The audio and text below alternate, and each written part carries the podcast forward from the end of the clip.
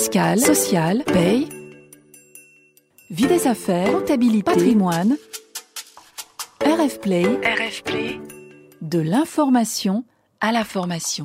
Les pratiques du management. Les pratiques du management. Nous passons une grande partie de notre temps au travail, a priori pour beaucoup d'entre nous, souvent plus de 35 heures. Nous y consacrons beaucoup d'énergie. Difficile donc que la vie personnelle n'y prenne pas un peu ses aises, jusqu'à parfois nouer des relations amicales, voire des amitiés. Pourtant, certains prônent de compartimenter affectif et travail, de ne pas mélanger pro et perso. Est-ce une bonne idée? Est-ce que c'est jouable? Comment faire en tous les cas pour que ce mélange des genres ne pollue pas le travail? Voilà de belles questions à approfondir avec Aurélie Durand, coach, psychologue et consultante, fondatrice d'Ajadi, qui, comme chaque mois, m'a rejoint derrière ce micro. Aurélie, bonjour. Bonjour Frédéric.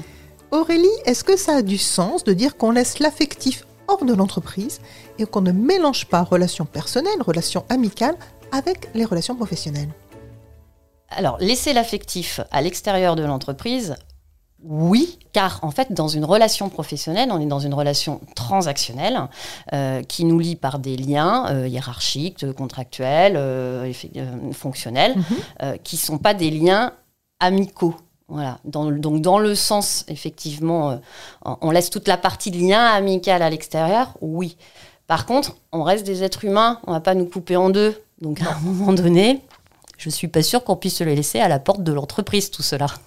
Donc si affinité il y a, elles sont là, on va pas les nier. Il y aura sûrement des affinités, puis il y en a même qui viennent dans l'entreprise ou qui créent leur entreprise avec des amis. Donc euh, oui, il y a, euh, on, est des personnes humaines, affectives, euh, où effectivement on va créer des liens amicaux avec un certain nombre d'individus.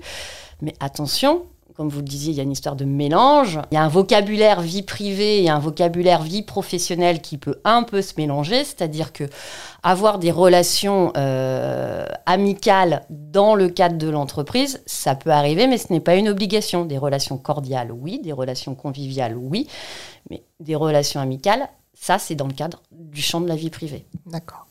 Donc, on n'exclut pas les relations amicales dans l'entreprise. Donc, si elles apparaissent. Si elles apparaissent, elles ne sont pas obligatoires. Mm.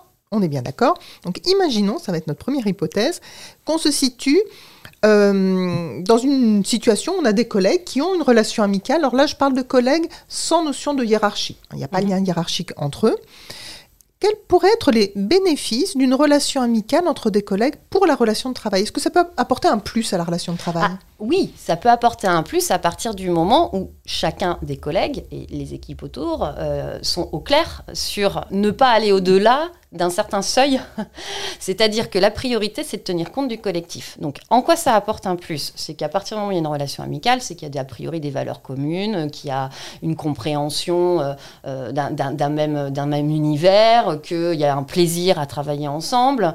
Donc, on, est plus fédéré. Voilà, ça peut améliorer la créativité, ça peut améliorer, euh, ça peut améliorer effectivement l'efficacité jusqu'à un certain point. C'est attention à ne pas tomber dans les excès. C'est en fait c'est tout le sujet là. C'est euh, euh, l'excès étant bah, de se renfermer dans une logique de clan, ou alors que les autres puissent avoir la perception qu'on ne leur ouvre pas la porte. Donc dans un collectif en fait de créer un effet contre-productif. Et c'est là où je disais que c'est important de, tenir compte effectivement de l'impact sur le collectif. C'est là où on va poser la limite. Il peut, et ça peut être contre-productif effectivement parce que euh, ah ben on est vachement bien copain, content de voir son pote donc ou sa copine et puis ben, on passe son temps à papoter. Ouais, mais enfin on est quand même là pour travailler et il faut pas oublier ça. Euh, et puis euh, il peut y avoir un autre que ça on, on, en entend souvent parler, c'est une logique de consanguinité. C'est-à-dire que c'est à partir du moment où on se ressemble trop, je parlais de créativité, oui, mais jusqu'à un certain plan. C'est-à-dire que la diversité, on la perd, et l'apport, euh, le multi, alors je ne parle même pas de multiculturel ou autre, mm. je parle de, des différences de points de vue, euh, ben, elles n'existent moins. Donc on est un peu plus dans des biais cognitifs. D'accord. Donc il y a quand même un risque à ce que l'amitié puisse venir, je disais tout à l'heure, polluer hein, mm. le, la relation de travail. Euh, est-ce que ça veut dire que, si je vous ai bien compris, les personnes doivent elles-mêmes en fait s'autogérer par rapport à ça? Oui, tout à fait. Euh, par exemple, qu'est-ce qu'elles doivent pas faire ou qu'est-ce qu'elles peuvent privilégier? Alors, c'est euh, ce qu'elles ne doivent pas faire ou privilégier, c'est elles doivent être attentives à l'impact de leur relation sur la dynamique collective de l'équipe. Elles ne sont pas toutes seules, isolées. Donc, ce n'est pas toujours évident lorsqu'on est dans cette Parce qu'il faut s'en rendre compte, en fait. Voilà, exactement. Donc c'est là où le manager, notre cher manager, a aussi son rôle à jouer. C'est-à-dire que à la fois il peut favoriser ce type de- de- d'ambiance et on entend en ce moment beaucoup la mode de euh, il faut des relations amicales au travail et euh, devenez un, ag- un manager ami et euh, où je veux être l'ami de mes équipes, euh, etc je ne suis pas convaincue que ça soit une, bonne chose. C'est-à-dire que, encore une fois, favoriser des relations cordiales, des relations conviviales qui génèrent les de l'émulation positive, oui. Les relations amicales, c'est autre chose. On est dans un lien de vie privée, comme je l'évoquais. Euh, donc, les garde-fous, parce qu'il faut encore s'en rendre compte, c'est ce qu'on évoquait. Les garde-fous, c'est le manager qui peut poser un cadre en disant Moi, ce qui compte, c'est l'efficacité collective. Et l'efficacité collective, ça implique l'ensemble d'une équipe il peut y avoir des affinités à partir du moment où elles sont dans le respect du collectif. Et s'il y a débordement, c'est le mettre en miroir et euh, le mettre, le mettre sur, enfin, euh, en faire prendre conscience les protagonistes.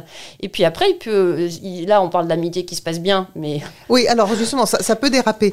Mais, euh, mais avant même d'arriver à celle qui dérape, avant d'être dans le scénario catastrophe de celle qui dérape, donc euh, les personnes, euh, les amis, doivent, euh, dans l'idéal, s'autoréguler, c'est-à-dire pas passer trois heures pour leur pause café ou ne pas systématiquement oui, écarter les avec autres, tout voilà. le monde. être, être mm. plus, plus, plus ouvert sur le reste de l'équipe. Parfois, ils ne le feront pas et ça ne créera rien, parce que finalement, les autres, ça ne les dérange pas. Parce- et puis, parfois, ça va créer, ça peut créer des tensions Mm. ou des jalousies. Et même si le manager n'est pour rien dans l'affaire, parce que c'est pas lui qui a particulièrement généré ça, s'il sent des tensions, ou si on vient s'ouvrir à lui directement de tensions, par exemple à l'occasion d'un entretien, mais peu importe, il va falloir qu'il prenne les choses en main. Mm. Et là, comment procéder euh, pour que le cadre se repose et que les, les relations de toute l'équipe s'apaisent? Bah déjà, il, faut être explicite et clair sur le cadre et rappeler que l'objectif, c'est un travail d'équipe. Euh, donc, c'est une équipe. Qu'est-ce qu'une équipe Et que dans une équipe, euh, chaque membre a sa place, chaque membre a sa valeur ajoutée. Et comment est-ce qu'on joue plus collectif Donc, ça va jouer par rappeler ce cadre que pourquoi, pourquoi pour lui. Enfin, il y a cette importance du collectif.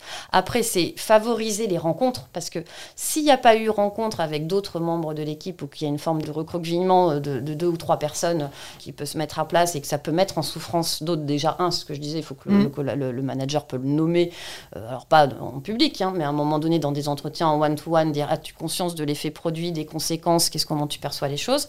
Euh, la personne qui se sent en souffrance ou les personnes qui se sentent en souffrance et qui sont aussi en, qui se sentent décalées, disiez tout à l'heure, attention, parce que certains peuvent très bien le vivre parce qu'il y a une forme de maturité relationnelle et puis qu'ils peuvent euh, surtout pas avoir envie du tout de, enfin que ça peut poser aucun problème. Pour d'autres, effectivement, euh, ça peut être vécu comme euh, une forme de rejet qui peut être fort, une forme d'injustice euh, parce qu'il peut y avoir une perception de favoritisme. Enfin, il peut. Et là, on est sur accompagne aussi la prise de recul émotionnel de ces personnes-là. Enfin, dans les deux cas, en Ouais. fait, l'ensemble des protagonistes doit être accompagné dans une forme de prise de recul émotionnel.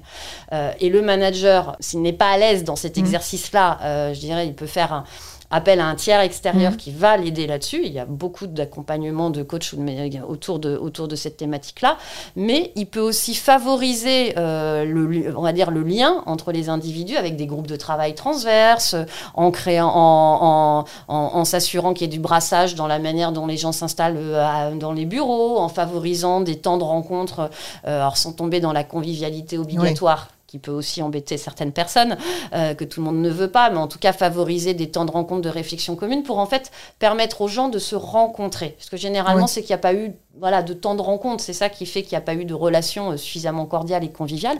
Et puis aussi, à un moment donné, ce que je disais, ce qui appartient à la vie privée reste dans la vie privée. Donc s'il y a réellement une amitié qui est installée, c'est aussi à Enfin, c'est à chacun de respecter ce cadre-là.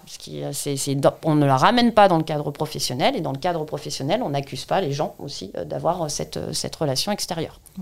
Et alors, arrivons donc à notre scénario catastrophe que vous avez évoqué tout à l'heure. Si nos deux amis, eh bien, euh, il y a des tensions entre eux. Oui. Mm. Ah Euh, bah, alors, alors, ça va aller gêner le reste de l'équipe ou pas. En tout cas, ça va au moins gêner leur relation à eux, voire impacter le travail. Et là, c'est pareil, le manager, il s'y colle. Bah, le manager peut s'y coller parce qu'on peut se retrouver en perte euh, effectivement de, de motivation forte ou en tout cas d'irritabilité et de, de, de, de, confin- de- de posture relationnelle inadéquate hein, parce que la tension affective négative est trop forte entre les individus et donc ça va avoir un impact sur le collectif et effectivement le manager doit prendre en compte la résolution de ce conflit. Mais là on est dans une... euh, il doit le prendre en compte dans le cadre, dans le champ professionnel. Ouais, ouais. C'est là où c'est extrêmement délicat. Euh, et là, euh, potentiellement, après, faire appel à un des médiateurs qui pourront aller euh, lever d'autres d'autres bribes s'il y a besoin de lever d'autres bribes. Mais c'est rappeler les- à chacun son rôle et que, chaque- effectivement, on est dans un, chacun des rôles et responsabilités professionnelles et que donc les tensions autres n'ont pas leur place, effectivement, dans ce cadre-là. Donc c'est là où, on, quand on se lier d'amitié au travail, un certain nombre de personnes en ont envie, les médias le poussent. Mhm. Oui, et attention. Oui, Voilà. parce que cette relation, comme toute relation humaine, bah, il faudra la gérer. Et là, il faudra la gérer en plus au travail. Et donc, Voilà. on rajoute un degré de complexité à quelque chose qui est déjà pas simple. D'accord. On va se positionner maintenant dans un autre cadre amical, mais qui là va impliquer un lien hiérarchique. C'est-à-dire que soit le lien hiérarchique existe dès le début, Mhm. hein, il y a une relation amicale qui se crée entre un hiérarchique et son subordonné, soit le, la hiérar- le lien hiérarchique va venir a posteriori, par exemple parce qu'il y a eu une promotion. Mm. Qu'est-ce qu'il y aurait de spécifique en matière de, de risques et de limites avec cette relation amicale qui implique un lien de hiérarchie Ce que je disais tout à l'heure, c'est que du coup, on revient sur le lien contractuel là. C'est qu'à un moment donné, on a des rôles et des responsabilités. Donc, c'est comment est-ce que mon amitié ne vient pas influencer mon objectivité dans un sens ou dans l'autre, hein, du fait que ben, euh, mon boss est, ou mon N-1 euh, est, euh, est un ami, ou que c'est un ami qui prend, euh, qui prend cette place-là. Ça peut induire du une perception de favoritisme euh, par, euh, par le reste de l'équipe, si jamais euh, euh, dans nos prises de décision, on favorise euh, telle enfin l'ami entre Mhm. guillemets, même si on essaye d'être objectif au maximum, ça peut être perçu comme tel. Donc c'est encore plus exigeant en fait lorsqu'on a une relation amicale euh, avec un lien hiérarchique de- d'être très euh, explicite sur ses choix, sur son cadre, sur euh, le cadre de l'équipe, sur euh, et de pouvoir être au clair dans cette relation amicale parce que c'est aussi important que cette relation perdure. Il n'y a pas de raison qu'elle s'arrête, hein, mais que entre les deux protagonistes, il y ait une clarté sur ce qui est attendu du lien amical dans le cadre professionnel et que donc les deux protagonistes soient en capacité euh, d'échanger euh, sur euh, ben, avantages, risques, inconvénients et, qu'il y ait une bonne qualité de communication. Voilà. Et lorsque c'est un de mes copains ou mon copain qui est passé et promu, ou mon ami qui est promu, comment est-ce que je le vis? J'ai envie de dire, on va rencontrer aussi où est la qualité du lien de l'amitié. Mm. Je veux dire, à un moment donné, est-ce qu'on est heureux ou pas heureux pour la personne d'un point de vue amical? Et puis après, est-ce qu'on respecte ou pas la légitimité de cette promotion? Euh, Et ça, ça revient à est-ce que je respecte mon manager euh, ou pas? Et, où est-ce qu'on met le, le juste cadre d'un point de vue respect? Donc, Encore une fois, on complexifie les choses, mais euh, ça fait partie de la beauté des relations. Et alors, je vais vous poser une question sur un cas bien particulier. Euh, imaginons que donc je, je suis manager d'une équipe, euh, j'ai dans mon équipe plusieurs personnes, il y a une promotion à accorder dans cette équipe et il se trouve que la personne qui mérite, mais alors objectivement, hein, la promotion, c'est mon ami. Je lui donne le poste. Ah, bah, si c'est complètement objectif, oui. Alors, je lui donne le poste, c'est complètement objectif, ok. Et comment je, je- je- Bah, comme- l'explique ça par à, à l'équipe euh, Bah, comme dans toute promotion, Hmm. on explique une promotion. On félicite, on valorise, on explique de façon à ce qu'il n'y ait pas d'incompréhension, d'émotions négatives type jalousie qui s'installent et que euh, la prise de poste se fasse dans les meilleures conditions. Maintenant, s'il est connu que cette personne-là est mon ami, euh, bah, c'est tout dépend comment est le contexte d'ensemble. Soit on est sur euh, des relations qui sont saines et je veux dire, la personne se posera la question, soit on est dans des relations ou dans une culture euh, ou dans une dynamique d'équipe où euh, à un moment donné il y a une forme d'insécurité psychologique qui est installée, où il y a quelques, il y a des irritants qui n'ont pas été nettoyés et comme ça arrive dans beaucoup d'équipes parce qu'il y a eu des histoires dans le passé ou je ne sais quoi, ou qu'il y a des personnes dans l'équipe qui auraient à tout prix voulu ce poste Mhm. et que voilà, le contexte est plus compliqué. Dans ces cas-là, quoi que fasse le manager, de toute façon, il entendra les choses. Donc, il ne va pas non plus refuser une promotion à une personne qui en a toutes les compétences. Par contre, c'est comment est-ce qu'on met en place un cadre et une dynamique d'équipe positive malgré cela. Donc je pense que ça vaut le coup d'en parler en collectif. Effectivement, dans ce cas, de se faire accompagner en dynamique d'équipe par, par, des coachs qui euh, permettent de remettre le cadre adéquat euh, en qualité relationnelle et euh, tout le monde focus résultat. Si on essaie de, synthétiser, au final, à votre sens, est-ce que des relations amicales comme ça dans, dans l'entreprise, plutôt positifs ou plutôt à manier avec précaution? Ben, les deux. C'est-à-dire que c'est à la fois positif parce que euh, c'est cordial, c'est vie conviviale, ça met une dynamique positive. Maintenant, à manier à précaution parce que ça dépend de la qualité du lien amical. Est-ce qu'il est réellement bienveillant? Est-ce qu'il est vraiment à double sens et équitable et équilibré? Est-ce que effectivement euh, euh, il n'y a pas de tout le monde est, bien au clair sur les attendus et ce qui est mis euh, dans ce lien-là? Et à manier avec précaution parce que ça nécessite que chacun soit bien au clair sur son rôle, sur ses responsabilités, que ce soit les protagonistes ou que ce soit le manager, que les limites de ce qui est vie privée, vie pro soient bien identifiées qu'on soit bien dans l'observation de l'impact sur le collectif, euh, qu'on gère bien les éventuels conflits euh, ou, contagions émotionnelles qui peuvent apparaître, et puis qu'on favorise au maximum euh, la diversité, la collaboration, le brassage de l'ensemble des membres de l'équipe.